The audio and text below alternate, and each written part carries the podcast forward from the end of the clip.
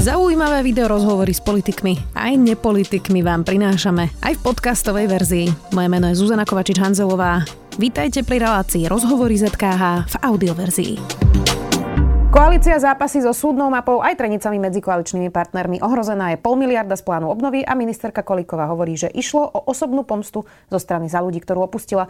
Na aktuálne témy s predsedom poslaneckého klubu Olano Michalom Šipošom. Vítajte. Ďakujem pekne.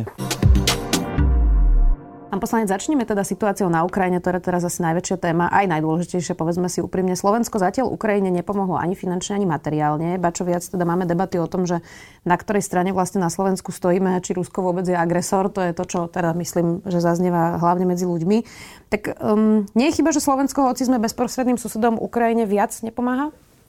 Podľa informácií, ktoré mám ja, eh, poskytlo Slovensko Ukrajine 1,7 milióna eur a v tom balíku by mali byť odmiňovacie komplety Božena a zdravotnícky materiál. Myslím, že diplomaticky veľmi silno stojíme na ukrajinskej strane a čo sa týka ďalšej pomoci, či už nejakej humanitárnej alebo ďalšej, eh, dnes o 15. premiér zvolal Bezpečnostnú radu, kde budeme sedieť a určite Ukrajine budeme sa snažiť pomôcť, ako vieme. Ehm, čo hovoríte na to, že Slováci nemajú vôbec jasno v tom, že na ktorej strane to Slovensko vlastne stojí a či Rusko je agresor alebo nie? Veď to vyzerá, že je to naozaj úplne jasné už podľa tej včerajšej situácie. Áno, všetci e, rozumní ľudia, ktorí sledujú túto situáciu, by si mali uvedomiť, kto je ten agresor. Či je to Západ, my sme súčasťou Európskej únie, Západu, sme súčasťou NATO, alebo je to ruský agresor a každý, kto číta správy, každý, kto vidí, čo sa deje na tejto rusko ukrajinskej hranici, musí vidieť, že ten agresor je Putin a že trpí Ukrajina. Čiže Putin a jeho režim nie je určite systém, ktorý sa snaží nejak v miery žiť, snaží sa deeskalovať napätie, a snaží sa pomáhať e, dobrým vzťahom, ale jednoznačne v tomto je Rusko agresor a jednoznačne napada e, svojho suseda a to je Ukrajina. Čiže čo sa týka tej otázky, ktorú ste povedali, že prečo to tak je, prečo veľa ľudí na Slovensku to nevníma takto, ja tam vidím dve, e, také dva rozmery alebo dve situácie, ktoré z toho plynú. A prvá je, že naši opoziční politici na čele s Robertom Ficom, Pelegrínim, Kotlebom stále vyzdvehujú taký spomienkový, takú spomienkovú nostalgiu, ako bolo niekedy dobre za socializmu. Mali sme všetko, byty, mlieko, benzín skoro zadarmo. A v tých ľuďoch, hlavne z tej staršej generácie, sa to vynára a snažia sa spomínať na tie dobré veci a uverili tejto verzii. A na druhej strane tu máme silnú propagandu, ktorá je práve tlačená a, a platená z tej východnej strany, myslím teraz Rúsku federáciu, kde cez tie dezinformačné weby a cez tie rôzne kanály sa snažia e, tlačiť tú propagandu a tam veľa ľudí e, im v tomto verí, pretože veľa ľudí si myslí, že keď je niečo na internete napísané, tak je to pravda. Hm. Čiastočne ale s tým súvisí aj tá burlivá debata o obranej dohode z USA, hoci teda neúplne priamo. A tam aj niektorí vaši poslanci nehlasovali za Romana Tabak, ale ani Erik Ňariáš, e, čiže oni v tom majú tiež zmetok? Áno, my sme na túto tému mali veľmi otvorené debaty, či s ministrom zahraničných vecí alebo ministrom obrany a myslím si, že každý, kto chcel, tak e, tie odpovede dostal. Každopádne nie sme kolesíkovci, nie sme jednoliaté monštrum, ktoré všetci budú hlasovať rovnako. Tí kolegovia, ktorí ste spomínali, to cítili tak, že za to nechcú zahlasovať, ale my sme od začiatku vedeli, že tá zmluva prejde, pretože drvia väčšina poslancov v pléne bola za tú zmluvu. Takže ja to beriem, beriem to tak, že oni možno v tých zahranično-politických otázkach nie sú tak zorientovaní, alebo to cítia tak, že nechceli v tomto čase možno podpisovať e, túto zmluvu ale ja osobne som rád, že sme súčasťou NATO a som rád, že máme za sebou silného partnera, ktorý nedovolí, aby v takej malej krajine, ako je Slovensko, tu nejaký silný, veľký e, agresor, nejaký silný štát nám išiel brať nejaké územie, aby sa nám stalo napríklad to, čo sa teraz deje Ukrajincom. Tak otázka je, že kedy inokedy, ak nie teraz, e, ale to je len taká poznámka počerov. Vy hovoríte teda od tej schôdze o parlamentnej stráži, pretože to, čo sme tam videli, bolo naozaj ako to nazvať, náročné na pozeranie vôbec, nie to ešte zažitie. A nie je to, čo Kotlebovci ale robili počas rokovania o obronej dohode, len to, čo roky robil Igor Matovič, len to ešte teda dali na vyšší level? Veď to sú predsa také praktiky Igora Matoviča, ktoré robil na schôdzach, nie? Áno, týmto oni argumentujú a snažia sa to prirovnávať k tomu. Ja, pokiaľ mám, pokiaľ ma pamäť neklame, tak si pamätám, že Igor Matovič nikdy nebránil žiadnemu poslancovi vystupovať v rozprave. No, však oni to dotiahli ešte na vyšší level Ale ten princíp je ako keby podobný, že je to štýl politiky, ktorý vlastne priniesol Igor Matovič, nie? Pozrite sa, to, že možno po nich kričal, zvyšoval hlas, to, že možno nosil nejaké billboardy alebo vizuálne pomôcky, to si nemyslím, že sa dá rovnať tomu, ak niekto nosí zbranie, vyhráža sa fyzickým násilím, napáda fyzicky poslancov, bráni poslancom diskutovať pred rečníckým pultom a fyzicky atakuje či už ministra alebo poslancov. Myslím si, že tam je zásadný rozdiel a tam by si každý súdny človek mal vedieť eh, tú hranicu vytvoriť. Samozrejme, že nemôžeme teraz eh, to nejakým spôsobom relativizovať, že toto už je OK a toto už nie je OK, ale, ale ja tam ten zásadný rozdiel vidím a myslím si, že tí kotlebovci alebo tí fašisti, či už sú to light fašisti alebo tí pôvodní, to eskalujú do takýchto situácií, kde už či starší ľudia alebo ženy mali, mali veľký strach, čo sa deje. Nám avizoval poslanec Suja, že či sme si istí, že Kotlebovci tam nemajú zbranie a môžu no a kedykoľvek použiť. s týmto budete robiť? Predstavme si, že by tam teda mali zbranie a že by, to, ja teda dúfam, že sa to nikdy nestane, ale že by teda došlo k nejakej potičke, tak budete do budúcnosti riešiť to, že do pléna si poslanci nemôžu zobrať zbranie? Myslím si, že toto by malo byť jedno, jedno z riešení, e, že mali by byť tí poslanci, ktorí, ktorí toto vyvádzajú a respektíve všetci e, kontrolovaní pred vstupom do parlamentu, pretože reálne to hrozí a reálne nám to o tom hovoril poslanec Suja. A zo začiatku to tak bolo, nie? Ja si pamätám e, video Mira Kerna z denníka N, ktorý vlastne vtedy zistil, že poslanci odovzdávajú zbranie pri vstupe a bol to myslím poslanec Krupa a tak sa zistilo, že vlastne viacerí chodia so zbraňou. Tak prečo sa ustúpilo od toho, že to odovzdávajú pri vchode? Toto je otázka asi na predsedu parlamentu alebo na tých pracovníkov, ktorí majú na starosti tie kontroly e, poslancov. Ja určite som za to, aby poslanci nenosili zbranie do plena a práve preto chceme iniciovať tú parlamentnú stráž, respektíve nejakú službu, ktorá by vedela ochrániť e, ľudí v plene, pretože títo ľudia sú schopní všetkého, to vidíme podľa tých vyhrážok, ako hecujú tých ľudí, e, chodia potom všelijakí, by som povedal, psychicky labilní ľudia sa vyhrážať poslancom pred ich domovy.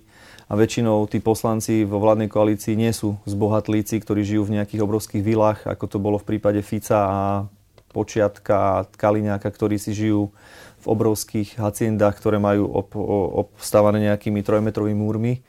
Ale väčšinou sú to ľudia, ktorí žijú buď v bytoch alebo v nejakých rodinných domoch, väčšinou so svokrovcami, so svojimi e, malými deťmi. A toto si myslím, že je už úplne cez čiaru, čo robia Ste títo poslanci. nahrali. Uh, neboli tie protesty pred Bonaparte to isté, čo sa teraz deje poslancovi Benčíkovi alebo poslancovi alebo podpredsedovi parlamentu Laurenčíkovi, lebo to tiež bolo pred domom Roberta Fica. Uh, alebo bytovkou, aby sme boli presnejší. Alebo pred hniezdom oligarchov, ktoré to postavil Ladislav Ale bolo to proste niekde, kde býval Robert Fico, mohol prísť ktokoľvek na tie protesty, bolo to vypeté, bolo, trvalo to dlho. Tak principiálne je znova tá otázka, že či sa vám vlastne bumerangom nevracia to, čo tu roky robil Igor Matovič, len v ešte horšom a väčšom vlastne. Ja vidím zásadný rozdiel v protestoch, ktoré sme robili my pred Bonaparte alebo za slušné Slovensko. Vždy sme dbali na to, aby to, bolo, aby to bol slušný protest, aby sa tam nediali nejaké vyhrážky, aby sa nenosili nejaké rakvy alebo šibenice. My sme sa snažili vždy tie protesty držať v rovine slušnosti a aj vždy, keď na začiatku alebo na konci sme upozorňovali tých protestujúcich, aby, aby sme boli slušní, aby sme nevyvolávali nejaké násilie. A keď si ja zoberiem teraz e, to porovnanie tej obrovskej skorumpovanej tej haciendy Bonaparte, kde, ktorú postavil daňový podvodník Bašternák, v ktorom byte býval Robert Fico, jeho sused bol Kočner. Všetci sme vedeli, že, že proste to je symbol korupcie a porovnávať to teraz s tým, že chodia obyčajných jednoduchých ľudí, ktorí sú teraz poslancami, lebo ten ľud sa nakoniec e, vzmohol a, a zvolil slušných, čestných ľudí do, do parlamentu, a teraz to porovnávať s tým, že sa tam chodia vyhrážať e, a násilím vypisujú tam rôzne násilné odkazy, že skapeš, alebo ťa obesíme, alebo proste si vlasti zradca, toto si myslím, že je úplne cez čiaru a je to, určite je to rozdiel z môjho ja pohľadu. Ja tiež myslím, že to je cez čiaru. Ja len hovorím, že či sú to praktiky, hoci teraz hovoríte, že iná situácia, tomu rozumiem, ale tie praktiky sa vám proste jednoducho vracajú. To tak vyzerá. Naozaj aj ten parlament, aj toto e, a, a mohli by sme potom ešte pokračovať. Takže, ale rozumiem, čo hovoríte, už to môžeme nechať tak aj ísť ďalej. Už keď sme pri tom, pri tom Igorovi Matovičovi, tento týždeň bolo 4. výročie vraždy Jana Kuciaka Martiny Kušnírovej. Aj to využil váš predseda na kopnutie si do slobodných novinárov. E, toto inak vyzerá, že naozaj majú spoločné s Robertom Ficom. Tá retorika o novinároch je dosť podobná, len každý zo svojho pohľadu, každý z inej strany. Je to patričné, aby Igor Matovič hovoril o novinároch, že sú prepnutí a teraz ho parafrázujem, že im záleží len na LGBTI a aby sa tu mohli meniť pohlavia a nie na boji proti korupcii?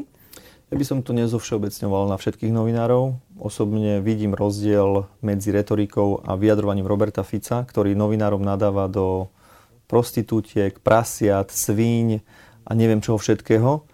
A vidím aj e, to, ako Igor Matovič komunikuje e, v rámci toho, že niektorí novinári, teraz nehovorím konkrétne o vás, ale nájdu sa aj novinári medzi vami takí, ktorí zľahčujú napríklad e, stranu Petra Pellegriniho, alebo snažia sa svoje hodnoty, ktoré majú, pretláčať cez možno hodnoty, ktoré majú nejakí poslanci alebo mm, nejakí politici. Čiže ja tam vidím nejaký rozdiel. Mm, nemyslím si, že Igor Matovič používa túto retoriku, čo Robert Fico a nevidím e, v tom, e, nevidím v tom rovná, rovná sa. Proste pre mňa je to, čo hovorí Robert Fico, úplne cez čiaru. A, a áno, mohol by, áno, mohol by Igor Matovič možno zjemniť ten slovník, alebo mohol by to povedať krajšie, ale proste Igor Matovič e, je známy tým, že čo má na srdci, to má na jazyku a hovorí to tak, ako to cíti. To a nemyslím to... si, že je to uh, to, a že je to na takej úrovni, ako to robí Robert Fico. Dostalo vás to inak e, dosť dole, dosť dole s tými percentami, ale to je tiež asi iná téma. Vy ste tiež trochu konšpirovali, e, ako sú liberálne médiá proti kandidátke na detskú ombudsmanku Katarínu Hatrakovu. Neexistuje, pán poslanec, možnosť, že to naozaj boli odborné výhrady, ktoré nemajú nič spoločné s nejakým konzervativizmom a liberalizmom? Ak by to boli preukazateľné fakty, ak by to bolo preukazateľné, že tá Katarína Hatraková zlyhala a bolo by to preukázané ja nemám s tým žiaden problém, ale to zrazu, keď ona kandiduje, zrazu v ten deň sa objaví, že ona nahľadala do nejakých živých spisov a potom po voľbe, keď neprejde, tak sa zistí, že vlastne nenahľadala tých živých spisov a následne sa musí, keďže sa bráni, tak sa tá novinárka alebo to médium ospravedlní. Lenže už je po voľbe, mlieko bolo rozliaté. To isté teraz, druhé kolo. E, je tu voľba, zrazu prídu nejaké informácie, zrazu sa nahlásia nejakí ale ľudia. Ale to je vždy normálne, že keď niekto kandiduje a začne byť vlastne pod nejakým drobnohľadom, pretože kandiduje na nejakú funkciu, tak sa objavia o ňom informácie, veď to je úplne normálne. Ale ja teraz nehovorím o tom, že že či, e, či podľa vás sú relevantné alebo nie, e, ale že prečo v tom vidíte liberálne sprísahanie? Pretože viem, aké hodnoty zastáva Katarína Hatraková a pretože viem, ktorí konkrétne novinári to písali, aké témy dlhodobo riešia a vidím tam jednoznačne rovná sa, že tí novinári riešia len liberálne témy. Dáva mi to jednoducho, keď si to človek prečíta tie články, pozrie si profil tých novinárov, ktorí to písali, je jasné a evidentné, že je to súboj týchto hodnot. Dnes to, to nie je jasné, sa priznám. Nie je pre z toho mňa, jasné, že to jasné. sa tam rieši násilie na deťoch a detský ombudsman, že to nie je konzervatívna alebo liberálna téma. Ale konzervatívna poslankyňa, keď kandiduje, to zrazu to sa jedno, vyroja... konzervatívna poslankyňa. Nie, to jedno. Na tom nezáleží, Keby nie? to bolo jedno, bolo by to fajn, ale práve, že to nie je jedno. Uh-huh. Ja to tak vnímam, mám taký názor a som o tom presvedčený. Inak keď už uh, sa začala debata aj o tom etickom kodexe a parlamentnej stráži, uh, viacerí teraz opozície uh, pri mimoriadnej schôdzi na odvolávanie Romana Mikulca hovoria, že uh, Igor Matovič pri odvolávaní povedal predsedajúcemu Blanárovi, nech drží hubu a krok a chcú teda, uh, aby ste jasne deklarovali, že to je nepripustné. Nepreháňa to trochu Igor Matovič naozaj s touto retorikou. Ja rozumiem, že situácia môže byť vypetá, ale drž hubu a krok. Treba to? Uh, myslím si, že mohol, mohol určite to povedať jemnejšie, ale zase si veľmi dobre pamätám, aká situácia to bola. On ako zástupca vlády predkladal stanovisko vlády a vystupoval v parlamente. A tam k tomu aj svoj komentár. Áno, čo sa bežne deje. Predsedajúci ho upozornil. Čo sa bežne deje. Predsedajúci, že sa mu už nepáčilo to, čo hovoril, pretože hovoril opäť pravdu, tak ho predsedajúci chcel zastaviť, zobrať mu slovo, respektíve mu ho zobral. No tak mu Igor Matovič povedal na to, čo si myslí. Ja osobne by som takéto slova nevolil. Poďme ešte k súdnej mape. Prečo to neprešlo podľa vás? Čo bola tá príčina? Myslím si, že pani ministerka viacej mala počúvať ešte tých koaličných partnerov, viacej s nimi mala rokovať a mala urobiť to, čo urobili ministri Lengvarsky, Budaj a naposledy Holý pri svojich reformách, kde do poslednej chvíle rokovali s tými všetkými či klubmi alebo zástupcami koaličných strán a nakoniec dohodli ten kompromis. Čiže myslím si, že tam bolo zlyhanie ministerky, možno nejaké, možno nejaké časové zlyhanie, lebo viem, že ona sa mala stretnúť ešte pol hodinu pred tým hlasovaním, potom, že prišla veľmi tesne 2-3 minúty pred hlasovaním. To nie je pravda, čiže to neviem presne, že kto no, ja som tam pravdu, bol, ja som to, že... z okolností som bol uh, na tej chodbe, mm-hmm. kde mhm. to stretnutie malo prebiehať a pamätám si ako teraz, lebo snažili sme sa samozrejme, aby, aby tá reforma prešla a tuším Boris Kolár, alebo u nás to bol Juraj Dimeši, ju tam čakali a čakali ju 10.30 a ona prišla asi 10.56. O 11.00 sa hlasuje. No potom to už len bolo vraj o tom, že ona nebola nejaká ochotná teda sa dohodnúť, tak uh, išla do risku a dopadlo to, ako to dopadlo. Vy ste boli predtým hlasným kritikom, ale takmer celý klub Olano nakoniec okrem pána Dimešieho hlasoval za. Uh, tak naozaj sa to trochu javí, že zo strany za ľudí to mohla byť osobná pomsta Márie Kolikovej, alebo nie?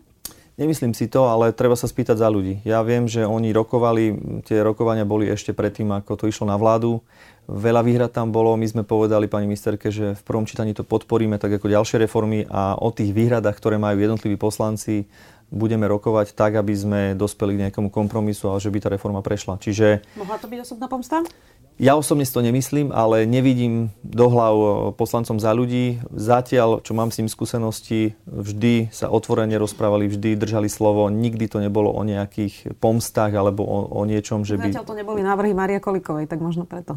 Myslím, že, že Maria... to nie je práve tá osoba, Myslím, že, že ona teda viedla ako keby tú skupinu, ktorá odišla nakoniec zo za ľudí a naozaj sa to trochu zvonka javí, že to mohla byť aj osobná pomsta pozrite sa, môže sa javiť zvonka to všelijak, ale proste je pravda, že sme rodina, poslancov zo za ľudí a od nás jedného poslanca nepresvedčila, nedohodli sa, my sme to, je to dopredu avizovali za naše hnutie a neprešlo to. To je fakt a teraz už môžeme rozmýšľať, že či to bola pomsta, či to nebola pomsta. Ja osobne som presvedčený, že to bolo o tom, že mohla ešte viacej energie na to dať, aby sa nejakým spôsobom s nimi dohodla a mohlo to prejsť. Maria Koliková hovorí, že teda mestské a krajské súdy sa dajú ešte presadiť cez ten jediný návrh, ktorý prešiel, a to sú teda okresné súdy nejakými pozmeňovákmi, že je to prosto ešte legislatívne možné. Podporujete to? Všetko bude záležať od toho, ako sa vyjadrí predseda ústavnoprávneho výboru. U nás e, má na starosti legislatívu Milan Vetrák. Ak, ak by to išlo. Ak to bude v súlade so zákonom, my s tým nemáme problém. Samozrejme, budeme musieť rokovať ešte s ministerkou o tom, ako tá finálna podoba bude vyzerať, aby nám teraz nevyčítala opozícia alebo prezidentka, že sú to nejaké prílepky, lebo na to viem, že sú veľmi citliví e, ľudia v legislatíve. Ak to pôjde a dohodneme sa, nevidím tom problém. Richard Solík vlastne po tom hlasovaní povedal, že nevidí zmysel, na čo je sme rodina ešte v koalícii. Oni naozaj nepodporili žiadnu veľkú reformu. E, teraz navyše sabotuje ešte aj ministra vnútra Romana Mikulca. E, Peter Pčolinský už otvorene výstupuje proti ministrovi vnútra, tak Nemá v tomto Richard Sulik pravdu, že na čo je sme rodina vlastne v koalícii, keď tie zásadné veci, ktoré máte na stole, nepodporia? Áno, a teraz vám poviem taký príklad, že keby Igor Matovič povedal, že nejaký koaličný partner je nádor na krku, tak už by sme tu riešili, že či to Igor Matovič zase neprehnal tými vyhláseniami a prečo on to tak škaredo rozpráva, prečo má takýto jazyk. Pri Richardovi Sulíkovi sa nad tým nezamýšľame, ale už bavíme sa o tom, že, že vecne, že či sme rodina by mala byť ešte v koalícii, nemala byť v koalícii, takže toto je možno tiež tak taký... Skúsim vám dať taký, takú otázku, taký aby ste boli spokojní, pán poslanec.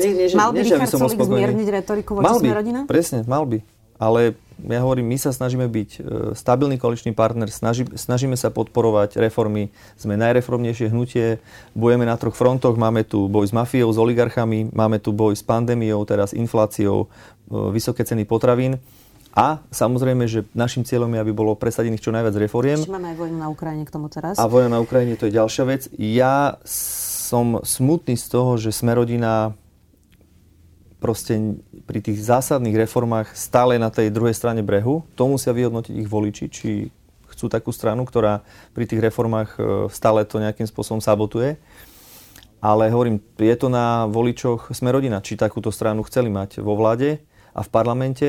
Čo sa týka Petra Pčolinského a Adriany Pčolinskej, proste ja ľudsky rozumiem tomu, že ich brat je nejakým spôsobom vyšetrovaný alebo je do toho vtiahnutý preto, preto ich možno ľudsky chápem, že sa na to pozerajú inak ako my. Ale pokiaľ viem a mám informácie, tak sme rodina ako klub dali týmto dvom poslancom zelenú kartu pri hlasovaní. Ostatní určite nebudú hlasovať za odvolanie Romana Mikulca. Uh, diskutuje sa teraz aj o Marošovi Žilinkovi. Ministerka Koliková v tomto štúdiu v piatok hovorila, že sa rokuje o rozšírení zákona v bodoch, pre ktoré by sa dal odvolať generálny prokurátor, ale že je to teda ešte v úvode, že nevie povedať žiadne detaily. Vy ste za to, aby sa rozšírili dôvody na odvolanie generálneho prokurátora?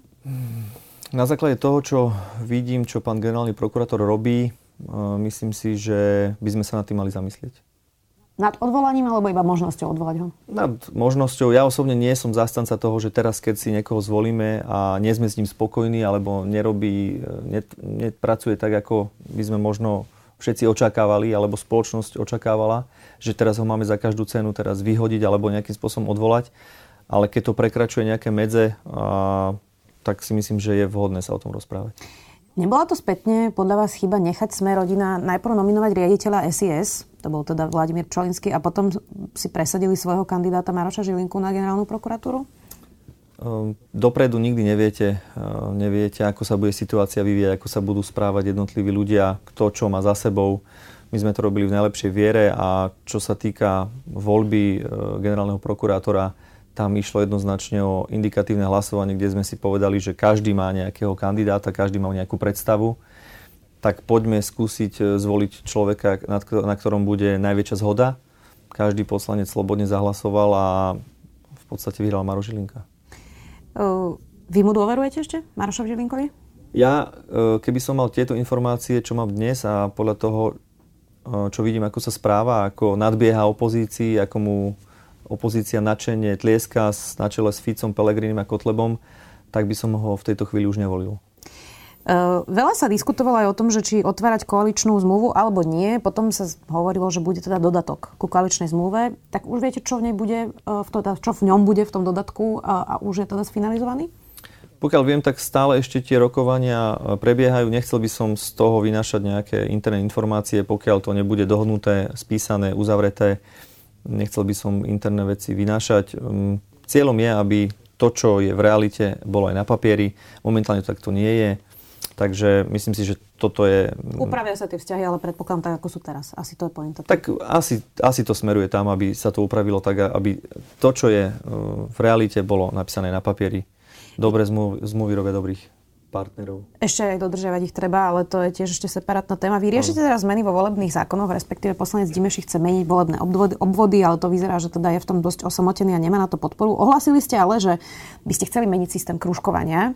Uh, malo by ísť o zvýšenie váhy prednostných hlasov, teda tých krúžkov, ktoré ľudia dávajú uh, poslancom, ktorých chcú zvoliť. Momentálne sa vo voľbách mení to poradie na kandidátke, ak získa kandidát aspoň 3% z celkového počtu hlasov pre svoju stranu.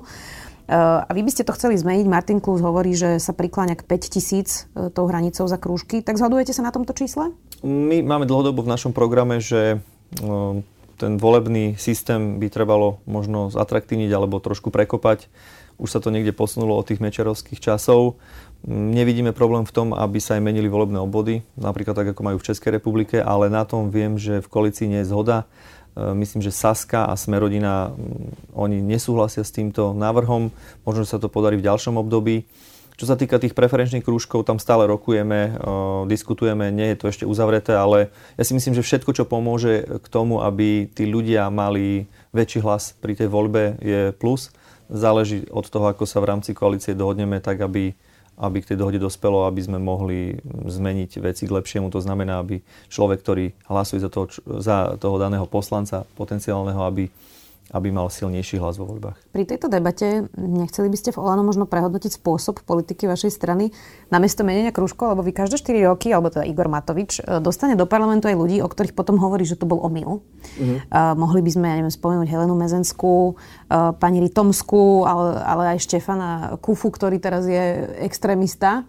Um, že vlastne vy tak trochu nesystémovo hekujete volebný systém, nie? Áno, tak uh, veľa ľudí možno uh, nemá pekné slova na Igora Matoviča, ale ten systém, ktorý tu dlhodobo mali vybudované štandardné politické strany, sa mu do, dokázalo, sa mu podarilo teda pekne nabúrať a ja si myslím, že je veľmi dobré, že ľudia sa naučili kružkovať. Už len to, že tí naši poslanci idú vždy nakoniec kandidátky, je veľmi sympatické uh, pre ľudí a nie je to od tých najväčších e, pohlavárov a tých papalášov, ktorí vždycky sa umiestnia na tých prvých miestach a, a, a všetci im ťapkujú. Papa, papaláš, nie? Nemusia, ale tie štandardné strany väčšinou tak mali. Keď si zoberieme historicky, či Mečiar, Fico a môžeme spomínať ďalších e, tých po, politikov, tak vždy to bolo o tom, že tí páni sa hore rozhodli, že budú na začiatku, no a potom už len nejakých do partie si zobrali nakoniec, že by sa nepovedalo. My to robíme opačne, snažíme sa stále novú krv e, prinášať do politiky. Je pravda to, čo ste povedali v minulosti, že tam boli aj poslanci, ktorí možno by už dnes sme ich nedali na kandidátku, ale Myslím si, že, každý, dnes sú tam takí poslanci, myslím, že každými voľbami sa zlepšujeme, tých poslancov máme stále viac. A, tý, a z každých volieb sa samozrejme snažíme ponaučiť, aby, aby sme tam mali umiernených ľudí, máme tam zastúpenie všetkých, e, by som povedal, etník, e, pohlaví, veku, regiónov. Všetky etniky inak ešte asi nie. Máte tam teda tak, Romov, ale všetky tak etniky, nie, máme, Máme Maďarov, uh, Rusínov, Goralov, Nemcov. Máme tam takéto ve, veľmi akože zaujímavé a myslím si, že Olano je taký odraz Slovenska, čo sa týka našich poslancov. Dobro, máš zlom. Áno. Však Slovensko nie je len dobré. Neprinesli ste ale amatérov aj do parlamentu? Sú tam viacerí poslanci, ktorí sa tam dostali náhodou a otvorene o tom hovoria. Uh, a či, či to vlastne neprináša za sebou aj nejakú dávku amatérizmu? Viete, ja, sa, ja chápem, že sa veľa ľudí sa snaží nám tú nálepku dať, uh, hlavne opozícia to robí, ale eh, niekedy sa opýtam, že čo je, čo je lepšie. Úprimný eh, človek, ktorý, ktorému ide o dobro, aj amatérom, alebo profesionál, ktorý zákerne klame, kradne, rozkráda naše no, financie. Medzi tým je ešte celá skala možností, nie je to len jedna mm-hmm. nula, nie? Ja si myslím, že... Mohol by tam byť aj úprimný človek, si, že, ktorý nie je amatér. Myslím si, že naši poslanci sú vo svojej oblasti, ktorej sa venuje, a tak sme sa to snažili aj koncipovať tú kandidátku, že sú odborníci. Samozrejme, nie každý vie byť profik v každej téme, ale čo sa týka zastúpenia jednotlivých oblastí, mohol by som spomenúť legislatívcov, tam máme Milana Vetráka, Aničku Andrejovú, potom tam máme zástupcov e, hospodárskych ekonómov, Petra Kremského by som mohol spomenúť. A takto by som mohol pokračovať. To ste teraz vymenovali tých, čo boli pripravení na takú, na takú, na takú ano, funkciu poslanca. Áno, ale napríklad e, povedzte mi nejaké meno poslanca, ktorý Romana sa vám zdá... Tabak, napríklad, tak Roman Tabak je človek, ktorý v prvom rade sa zaoberá témami e, sociálnymi, je matka, má malé dieťa a snaží sa e, presadzovať zákony, ktoré sú prorodinné a potom e, zákony, ktoré sú e, ktoré pomáhajú športovcom. Je profesionálna športovkyňa.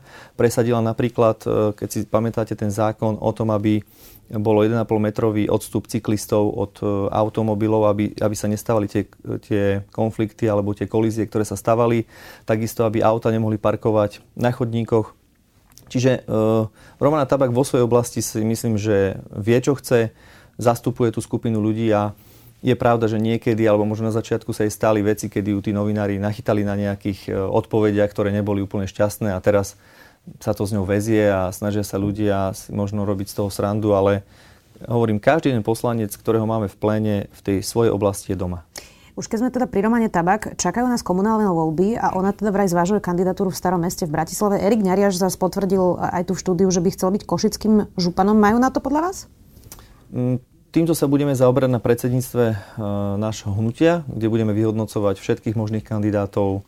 Myslím si, že ak majú záujem alebo chcú, na tom nie je nič zlé. Podstatné je, aby boli úspešní a predpokladám, že to budeme vyhodnocovať spoločne a budeme hľadať nejaké kompromisy, aby, aby tam boli ľudia, ktorí sú kompetentní a ktorí hlavne budú na tej správnej strane, to myslím teraz tú stranu koaličnú, a nie e, tí bývalí e, smeráci, ktorí tam krádli ako po nebohom. Čiže ešte nemáte ujasnené, že či ich podporí Olano, keby nie, kandidovali? Nie, ešte nie. Kedy ujasnite to, ako budú vyzerať vlastne komunálne voľby Volano a aké koalície sa uzatvoria? My už predbežne o tom diskutujeme aj na predsedníctve, aj v hnutí, čiže ja predpokladám, že v takom normálnom čase, kedy sa to už bude uzatvárať, budeme určite diskutovať aj s ostatnými koaličnými stranami mm, na rôznych koalíciách v rámci žúb a miest. Myslím si, že čím menšie mesto tam, alebo obec, tam to nemá veľký význam, pretože tam ľudia, tých ľudí navzájom poznajú a tam by to malo byť o tom, že či ten daný kandidát je dobrý človek a čo má za sebou, aké ovocie a čo pre tú obec alebo pre to mestečko prinesie. A potom možno pri tých väčších krajských mestách alebo župách tam už vidím zmysel aj v tom, že by tam boli tie politické značky mm. za ich menom. Viete si predstaviť podporiť napríklad primátora Matúša Vala? Zatiaľ tú podporu nemá, ale ak sa na tom zhodneme, ja v tom nevidím problém. Počkáme si samozrejme na to. Tie voľby sú tento rok. Nie je to už ďaleko. Uvidíme, ako to dopadne. to malo, tuším, byť. Uvidíme, aký bude ten dátum. Predseda poslaneckého klubu Olano. Michal Šipaš, ďakujem, že ste si našli čas. Ďakujem veľmi pekne za pozvanie. Pekný deň všetkým. Počúvali ste podcastovú verziu relácie Rozhovory ZKH. Už tradične nás nájdete na streamovacích službách, vo vašich domácich asistentoch, na Sme.sk, v sekcii Sme video a samozrejme aj na našom YouTube kanáli Denníka Sme. Ďakujeme. Moje meno je Nikola Šuliková Bajánová a okrem Dobrého rána v denníku sme pripravujem aj ekonomický podcast Index. Snažím sa v ňom na zložité otázky, či už o biznise, štáte alebo osobných financiách, hľadať zrozumiteľné odpovede. Budem rada, ak sa ku mne každý štvrtok pridáte. Index nájdete vo všetkých podcastových aplikáciách, ako aj na stránke www.sme.sk.